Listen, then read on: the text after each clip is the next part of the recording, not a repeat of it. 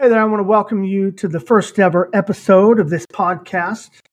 Uh, I just want to start uh, by warning you that today's episode is on a topic that may not be suitable for young children. I'm going to cover some talk- topics that include torture, abuse, demon, demonic encounters, and, and addiction. So, listener discretion is advised. Hey there, everyone. Welcome to the flagship episode of this podcast. For those who don't know me, my name is Caton, and I will be the host of this podcast. In the near future, we'll be joined by my co host, Joey. But as with anything, the enemy has been in full force attack mode with both of us since he and I met each other to, to put this thing together. So please pray for us as we face the attacks so we can overcome them by the grace of God. For my first episode, it's just going to be me telling my story of what eventually led me to where I am now. The story surrounds my favorite person that has been in my life, my Nana. I want to dedicate this to her because without her, I wouldn't be where I am. She's the strongest person that I've ever met. And even though her life was a literal hell, she never turned from God. And that has been my inspiration ever since this happened. So now I officially welcome you to the first episode of the Metal Bible Podcast.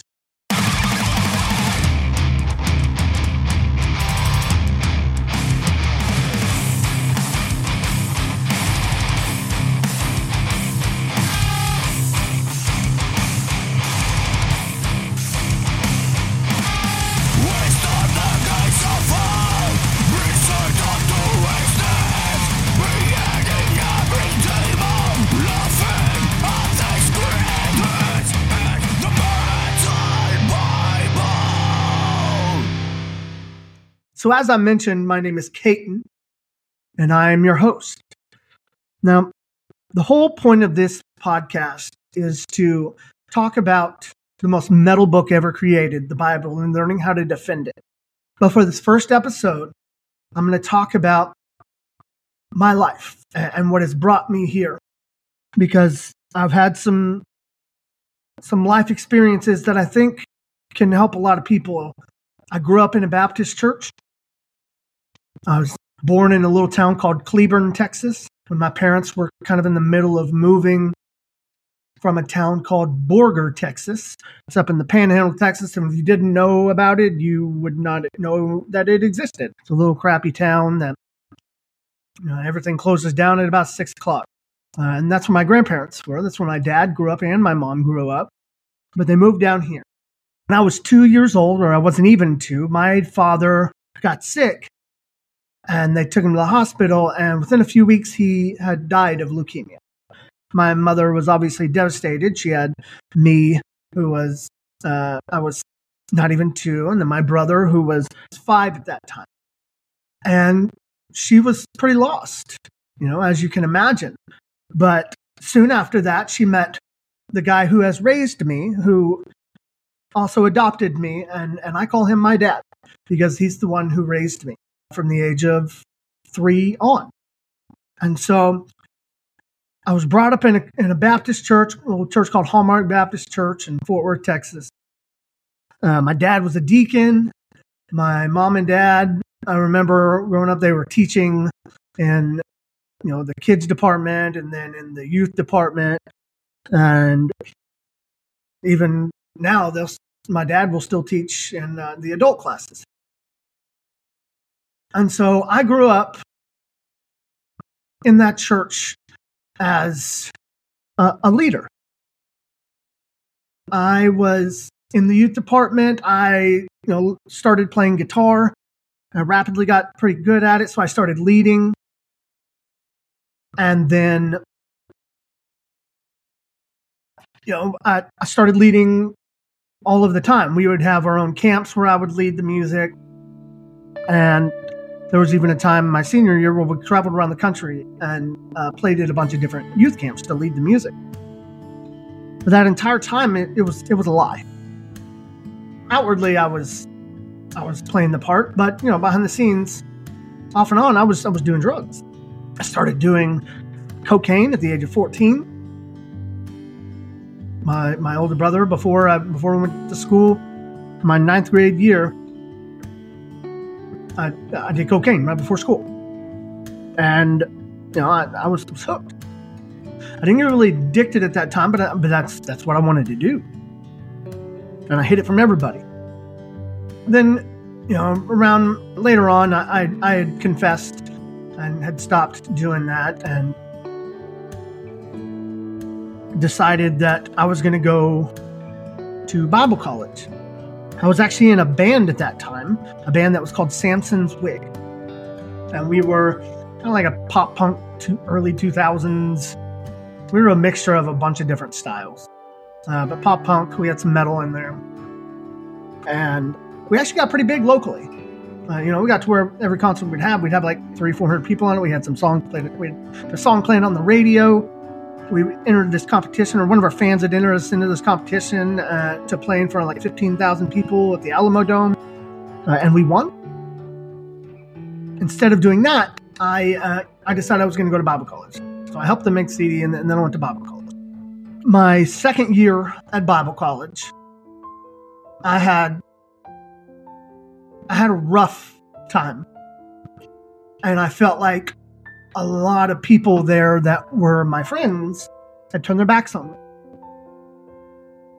And I hated that. I hated I hated the school. It's a very legalistic school. They would I would get fined for not shaving. if you'd seen my face, you know, it's I, I don't like to shave but we couldn't go to see movies. You know, there was it was super super strict, like 1950s level Baptist Bible College in Springfield, Missouri. And that legalism just made me hate God. I left Baptist Bible College after getting kicked out in 2004. I left there a drug addicted atheist. And when I say that, like I, I left there and I remember I loaded up all my stuff, and, and the first thing I did whenever I got home was I called up my friend that I kn- had known for a long time that was that I know did drugs, and I met up with him before I even got home.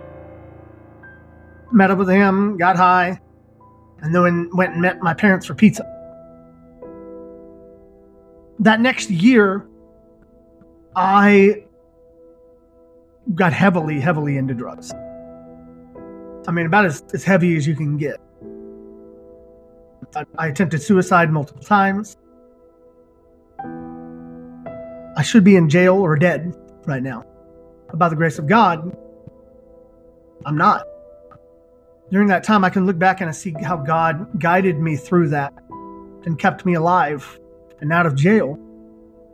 When I when I absolutely I remember I got I got searched by a cop like he patted me down while I was high as a kite on ecstasy or shrooms or something like that at the time. I don't remember, but my pupils were huge.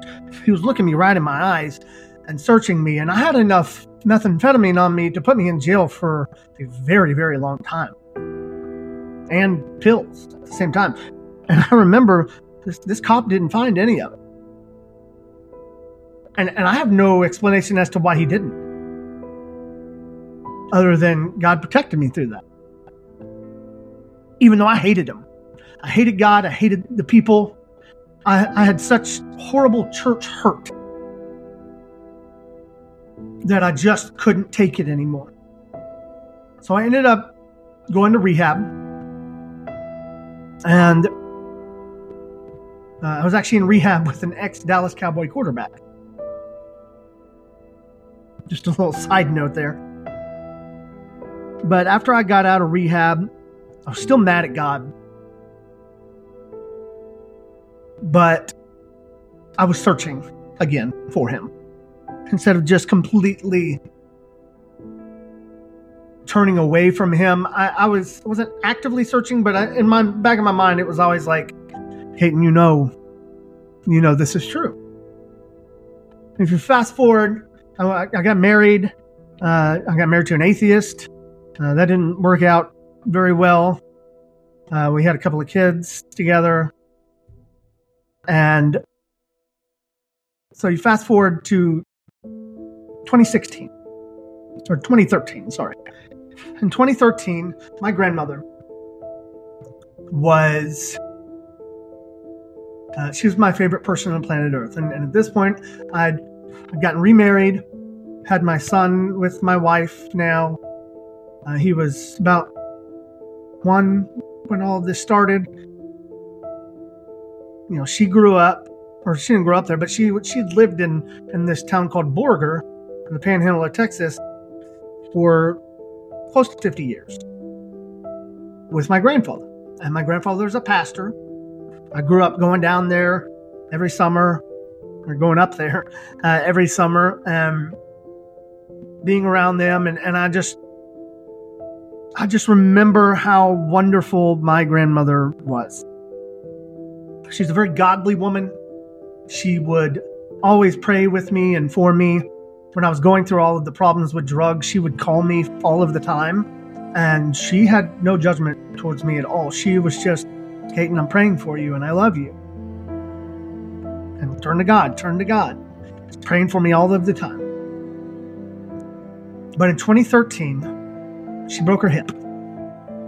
She fell and, and hurt herself. And that's what started one of the most difficult times of my entire life. Because I'd, I'd known that my grandfather was not a, a good man behind closed doors. Um, because I'd seen some signs as I as I'd gotten older, but I had no idea how horrible he was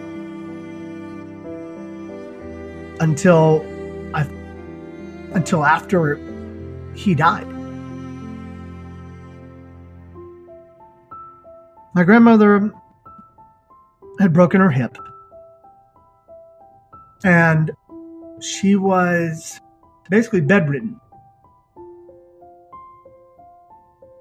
And my grandfather, whenever, you know, when we were around, he would he was he was he was actually very good to her. And I was like, oh wow, this is kind of different from what I'd seen before out of him. But little did I know that uh, behind closed doors, my grandmother's life was was hell. And at this point in my life, I'd I'd come back closer to God. You know, I'd started studying apologetics and looking for all of the answers that I, to the questions that I had growing up that I never really got the answers to, which is what started my passion for apologetics.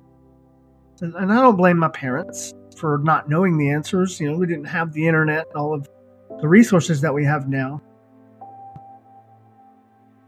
But that's when I really started looking into it. But that's when the enemy really came after me.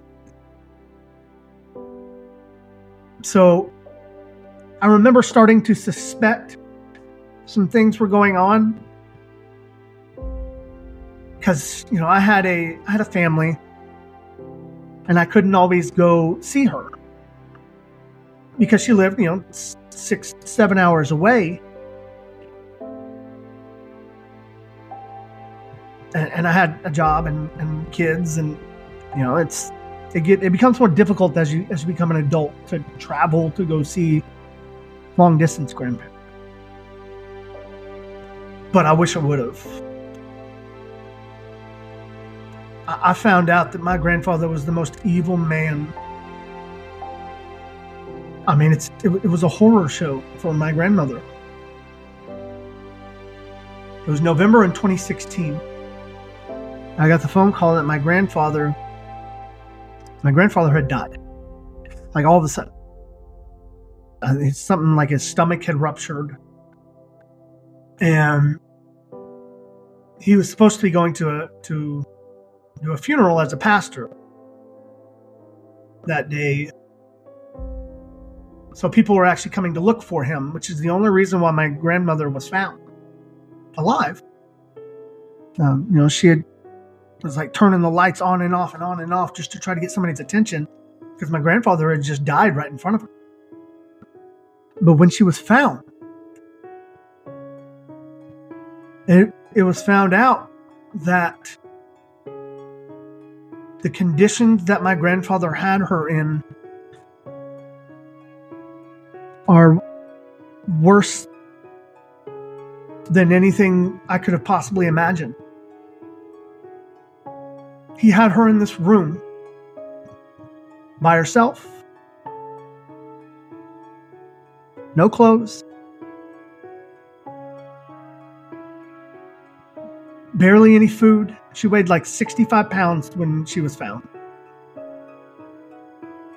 Her hair had basically turned into dreadlocks because he wasn't washing it, cutting it, doing nothing. He wasn't brushing it or anything like that. Her fingernails were several inches long and curling over.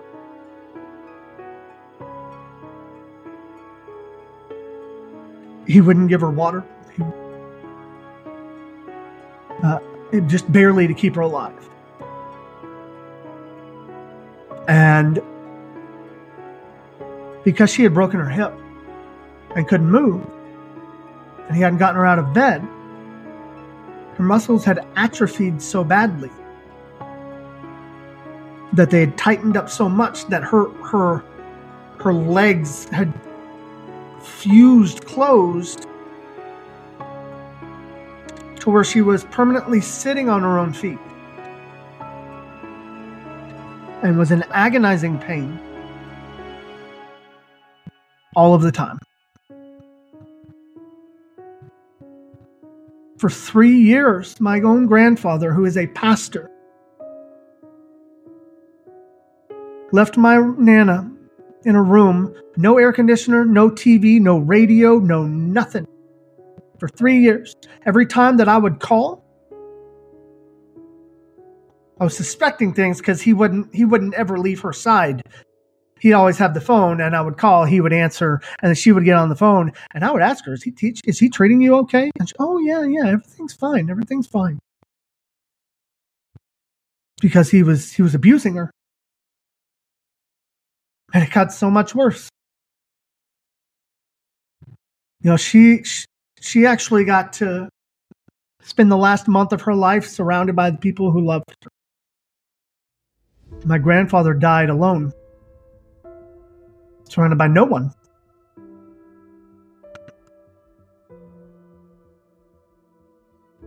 You know, I, I had suspected for a while that some things were going on more than what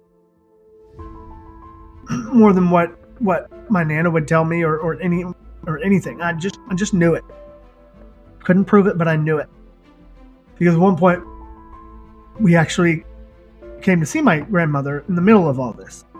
After my son was he was about he was about one because he was walking, and I wanted her to meet her grandson. And I remember this is the moment that I started thinking something really bad is going on because she was sitting in her wheelchair in the living room at, at their house and we were talking about going going to go out to eat because she hadn't she hadn't been out and i said hey, let's let's all go get something to eat. You know, Nana, I will carry you on my back if I have to to get you out to the car. I don't care. I just want you to be able to go somewhere. And she was like, yeah, yeah, let's do that. And my grandfather looked at me and said, no, we're not going to do that. And I'll tell you right now, had my dad not been there and pulled me away, I would I would have killed my grandfather at that moment. He pulled me outside. My dad did. And he said, Caton, that's this this is not a good idea because he saw he saw how furious I was because I knew I knew something was going on. I couldn't prove it, but I knew it. So after he died, it was all confirmed. You know, I actually had called Adult Protective Services on him. Uh, but my grandfather was loved by everyone. He was a pastor of a very, very small church, but he knew every single person. When I say this, I mean this literally. He knew every person in the Tri County area by name because he'd either done a wedding or a funeral of, theirs or somebody that they knew. And he, he had a very good memory.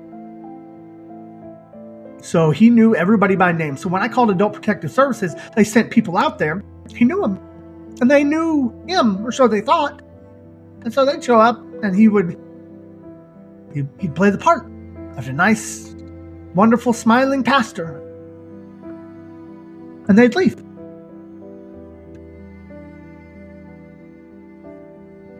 But behind closed doors, my nana was was was in hell.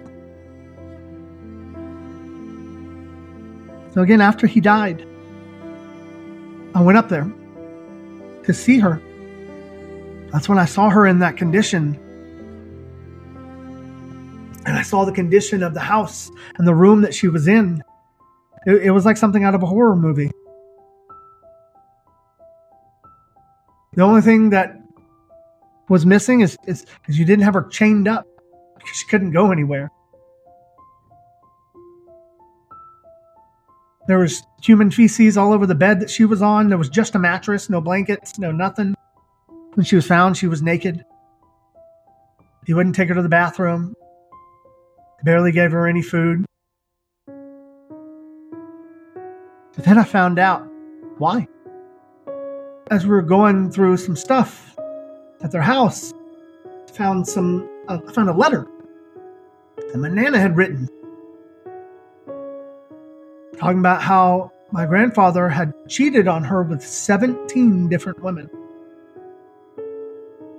17, 1 7. As a pastor, cheated on her 17 times. She confronted him about it, and he beat her.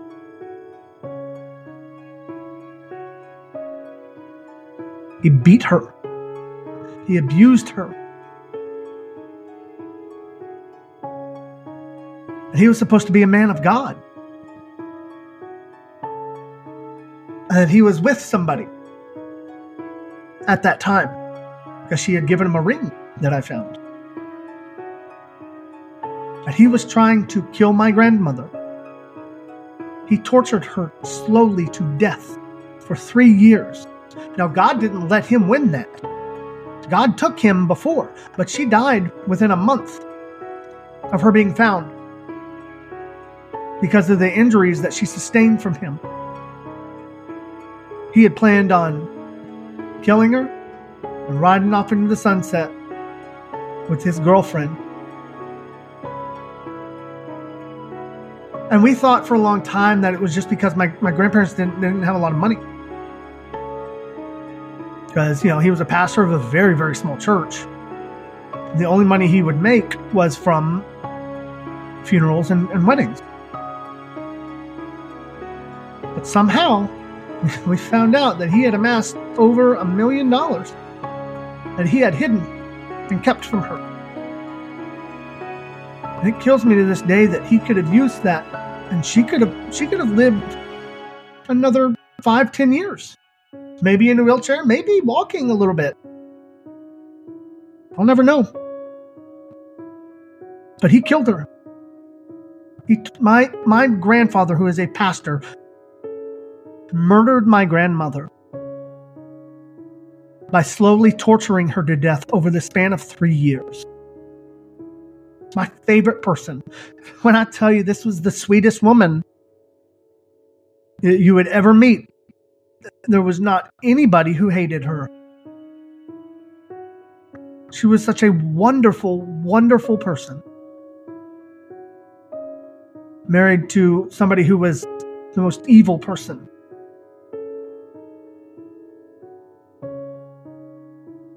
And I'll tell you, it's it's very weird. You know, I, I don't I don't know what to call this because I don't know about genera- generational curses or, or anything like that. I, I don't I don't know how to answer that question, but I will tell you this: everybody on my grandfather's side of the family, everyone, has very serious demon issues. My grandfather, obviously my aunt left her husband and her two kids when they were young. She left them to go be with a drug dealer. My dad, before he died, he he he had a lot of issues. Some things happened that, that made us have to move down here. That's, that's the whole reason why we moved to where uh, to, to the Fort Worth area Now, before he died, he he had gotten he'd he'd made his life right. He'd worked on it, and he was he was trying to do the right thing, but but he got leukemia and he died. My uncle, on the same side, is such a selfish person that he actually lived nearby where my grandmother lived, and and he knew about all that stuff, and he did nothing because he's too busy with his own life. Haven't spoken to him in, in years. My brother, my older brother from the same family. I haven't seen him in three years. He's, he's homeless. I think he lives out of hotels. Uh, left his family because of, of drugs, alcohol. He's the most serious addict I've ever seen in my life. Every single person in that family, every single one, has very serious issues. And it almost took me too. Because what happened after my grandmother died, what happened after that was the scariest moment of my life. But ultimately changed everything. I remember when my grandmother was in the hospital. I remember I went up there and I stayed with her all night long. I just stayed and talked to her because I knew she wasn't going to make it. And she was in a ton of pain and she was in and out of consciousness. But I remember talking to her when she was somewhat able to speak still. And I asked her, I said, Nana, why didn't you tell me what was going on? I, I, I could have saved you. I would have saved you.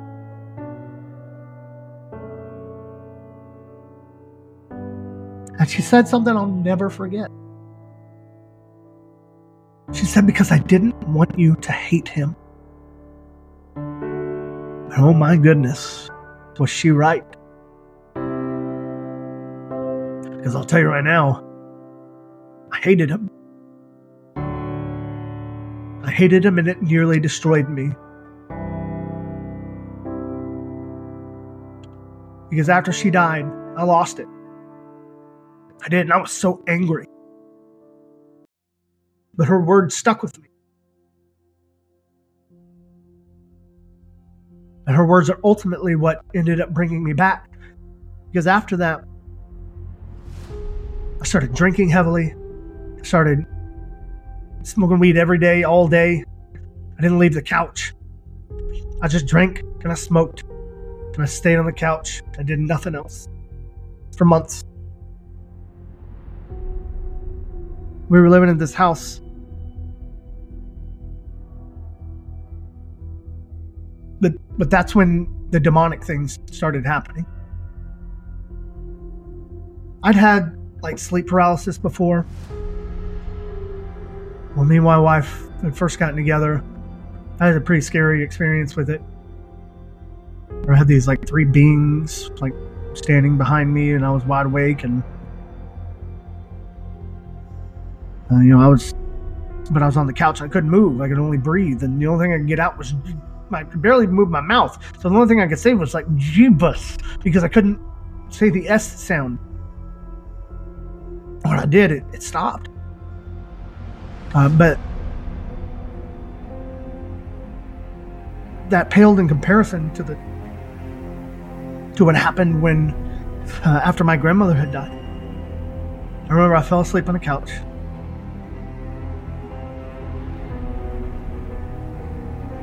And I remember waking up to that. I don't know if you've ever had sleep paralysis. It's the most terrifying feeling ever. But up until this moment, I just thought it was all in my head. You know, because I've done some research on it. and I watched a couple documentaries on it. And, you know, I just thought, you know, it's just in my head. Something weird is going on in my brain. But I woke up one day, I couldn't move. I saw what I thought was my wife in her living room, just walking. Couldn't really see the face. My wife, she's got long, uh, dark hair. You know, it was walking, and it got right up on my face. And I realized it wasn't my wife. It was this very evil presence. I was terrified. And it got right in my face. And it scared the crap out of me. Well, what happened next was worse. Because I watched it walk off and down the hall towards where my wife was with our son in our room. And I'm not kidding you. I wouldn't have believed you if you told me this happened to you.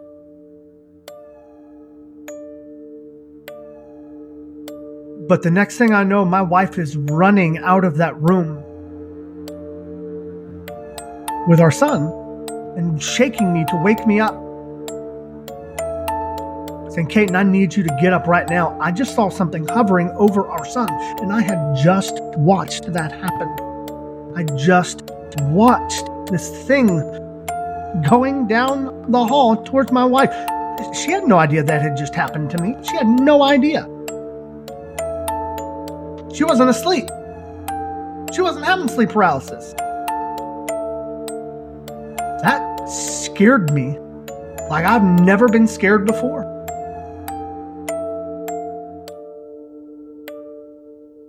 It was at that moment I realized I needed to change. And I started to look back. I started to look at what happened with my grandma and running over those things in my head. Because I hated him. I hated him. I hated him. And I didn't want to forgive him. I absolutely hated everything that he did.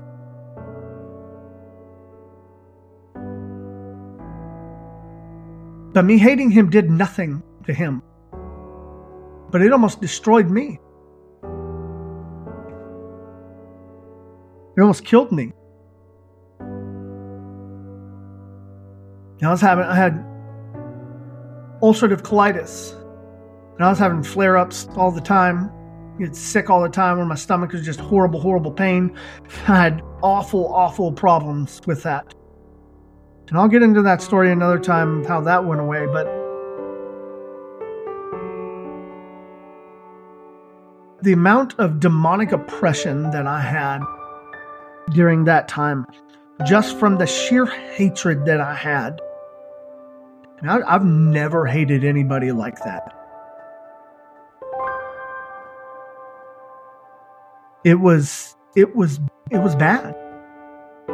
It was it was evil. The amount of hatred that I had, and I you know I felt justified, and, and you know I, he was evil. But that hatred that almost destroyed me. So I look back at when I was talking to my grandmother And I, I, said, Why didn't you tell me what was going on? She said, I didn't want you to hate him. That stuck with me. And in that moment, I forgave him. Forgiveness has nothing to do with the other person who hurt you. If you're having, if you've had horrible things happen to you or somebody that you love, forgiveness is not for that person. Forgiveness is for you. That is why God tells us to forgive. Because holding on to things, whether you're justified or not, they will eat you up. That was when I finally got back into church because I'd gone off and on over the years after I left Bible college, just kind of out of a, a duty. I felt I needed to go to church, but I, I didn't. I wasn't into it. I just came because I felt bad if I didn't go. It wasn't until that moment that I realized that I, I need it. I need that. I need God. I need Him in my life. I struggled with depression, anxiety, substance abuse, my whole adult life. I just recently, over the last several years, finally stopped. I finally stopped smoking weed. Because I still justified it.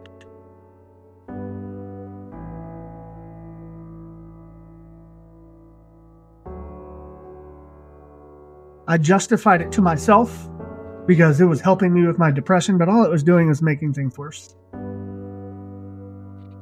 And I'll tell that story another time too, because it was it was rough. It was a hard thing for me to, to get through, but it was necessary.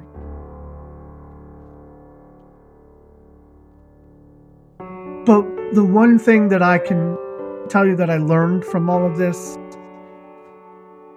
is when I look back on what happened to my grandmother and I see all of the horrible, horrible things that she went through, and not one time did she turn away from God.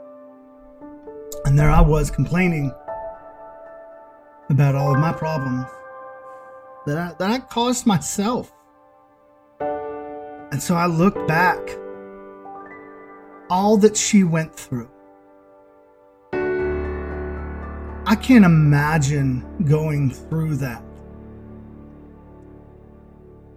being with somebody for that long, being abused for that long, and for it to end in complete terror. When we went to my when we went to my grandfather's funeral, my nana didn't shed a single tear. In fact, I remember looking at her when she was looking at his casket. And I saw the look on her face, and it was a look I'll never forget. It was the look of, I win. When I overcame you. And that determination that she had is what kept her going. She lived for her grandkids and her great grandkids. And she held on just long enough to see us one more time before she died. And I also remember at my grandfather's funeral all of the people that came up to me to talk to me about how wonderful my grandfather was and how much of an impact he'd had on their life as a pastor. He was instrumental in their salvation. Now, I can't tell you how hard it was for me to hear those things, knowing the things that I had even known at that time, because I'd seen the condition that my grandmother was in. I didn't know everything yet, but I knew a lot. And there were a lot of people at that funeral in that small town. There was a lot of people that came because he was loved by everyone. I didn't tell anybody. Me and my brothers just kind of looked at each other like, yeah, if only you knew. But I didn't want to be the one that ruined somebody's uh, somebody's salvation through helping them realize what an evil man my grandfather was. I didn't want to be that person. But that was extremely difficult for me. To hear how wonderful somebody is that just that had just seen his victims the way his victim looked. And his victim was his own wife, who he kept in silence from the threat of more abuse. I tell you all of this to let you know that yes, sometimes God allows us to go through horrible things. God allows people that we love to go through horrible, horrible things. But I can guarantee you, for my Nana, if she were to know the outcome that this would have, the impact that it would have on me and my faith, she'd do it all over again. I know I feel the same way about my kids. I, I tell God all the time if, if what is required of me is that I have to go through hell for my kids and eventually my grandkids to know you, put me through that fire every time. Let me be the one that they look to and they look back on it and they say, wow, the faith that he had is the reason why I am where I am right now. I know that my grandmother right now, she's in a better place. She's in not just a better place, she's in the best place. She is seeing Jesus face to face.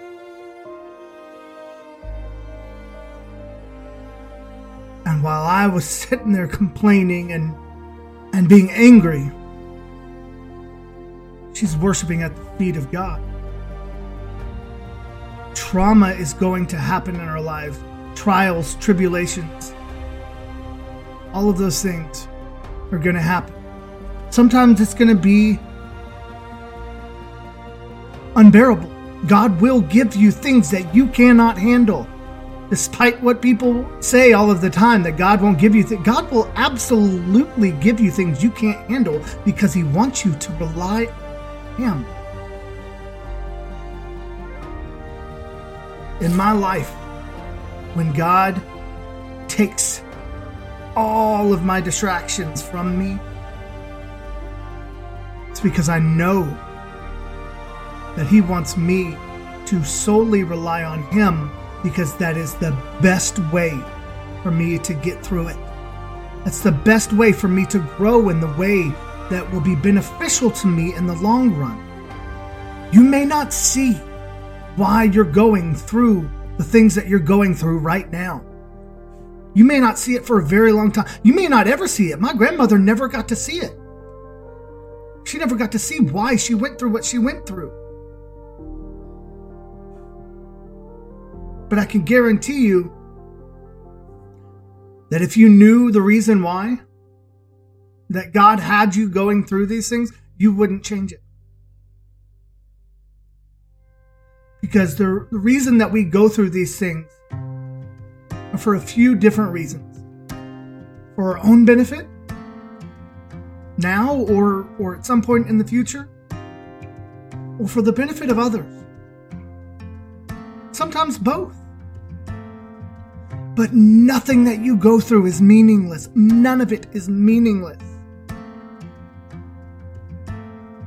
And if I can get you to grab one thing from this podcast, it's that. That nothing you go through is meaningless. One of the favorite things that God loves to do is to take what the enemy has meant to destroy you and to turn it back around for something that is good and shove it right back in his face. Because you're a better person because of what he tried to do to you. Every good and perfect thing comes from God. Sometimes good and perfect things come at the end of really, really bad things. So if you've been hurt by people in the church,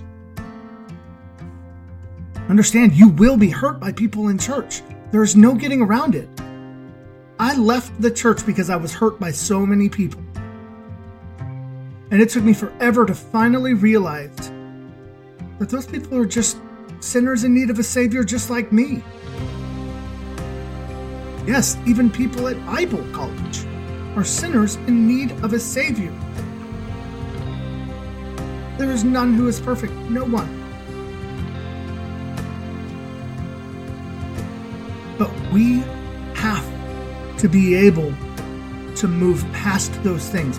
We have to be able to forgive even when they, especially when they don't deserve it. You don't deserve forgiveness for the things that you've done. Yet God forgives you and forgets about it. As far as the east is from the west, is removed from him. Because his son laid down his life for you. Sometimes there will be people in the church who claim to be believers who are not, who are evil behind closed doors, like my grandfather. I highly doubt that he was actually a saved person because a saved person doesn't do the things that he did. But that that has nothing to do with whether or not I need to forgive. If you have something going on in your life right now, if you have somebody that has hurt you deep, the first thing you need to do is to forgive. This doesn't mean you forget it. This doesn't mean that the pain goes away. It doesn't mean that you automatically trust this person. What it means is that you have decided forgiveness is the only way for you to move on. Because you have to. This is why God says forgiveness is always necessary.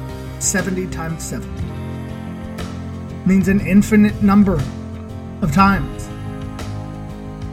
There should never be a time where you do not forgive somebody, no matter what. Because God forgives you no matter what you do. I want to thank you for listening to the first episode of this podcast. I've got one more thing for you. This story from my grandmother is uh, it's been extremely difficult to tell. It's a very rough story for me to live through again, but I find that it is extremely important and very helpful for people to hear about uh, people being able to move through extremely tough things. I've got one more thing for you. Uh, over the last couple of days, I've, I've written a song um, because this talking about this story has really just inspired me to do so. Um, my grandmother was the greatest person that I've ever known. And I hope that her story will continue to help other people in the way that it helped me. Even if it helps just mm-hmm. one person, I'm going to be completely satisfied with this. But here is a new song that I just wrote. It's called Don't You Take Her From Me. And it is one of my favorites. So here you go.